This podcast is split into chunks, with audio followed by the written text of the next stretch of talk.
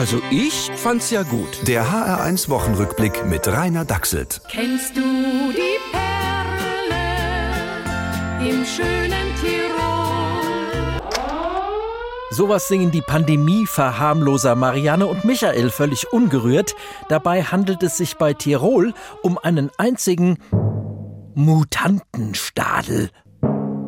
Wenn Sie jetzt eine Showidee haben, zu spät. Ich habe sie schon ans ZDF weiterverkauft. Karl Moik kann ja leider nicht mehr dabei sein, aber würdiger Nachfolger wird Karl Lauterbach. Herzlich willkommen, nicht im Saal natürlich, aber daheim unter den Betten bei unfröhliche Mutanten. Und jetzt werden uns die Berliner Herzburm Peter Altmaier und Helge Braun die von mir verschärften Hygieneregeln vorsingen.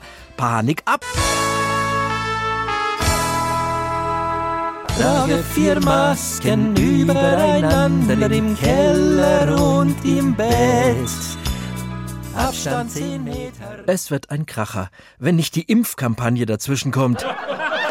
Ja klar, eher unwahrscheinlich. Großes Thema im Moment ja die Impfunwilligen. Es fehlen einfach die großen Vorbilder. Beim Internet hatten wir noch Boris Becker. Vielleicht könnte der sich ja auch impfen lassen. Oh, es ist ja schon drin. Hm, eine überzeugende Exit-Strategie ist das auch nicht. Aber wozu brauchen wir die? In Afghanistan geht's doch auch ohne. Da sind wir jetzt 20 Jahre dabei und es hat noch nicht ganz den Durchbruch gebracht. Aber wenn wir da rausgehen, verspielen wir den bisherigen Erfolg meint Selbstverteidigungsminister Jens Spahn. Welchen?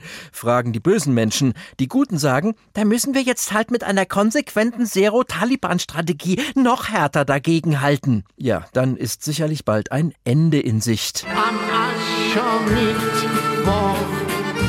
ist alles vorbei. Ein würdiger Beginn der düsteren Fastenzeit. Also ich wäre ja dafür, sie dieses Jahr ausfallen zu lassen, wie die Fastnacht. Motto Verzicht auf Verzicht. Ich fänd's wirklich gut.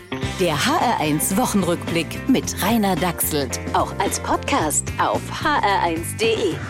HR1, genau meins.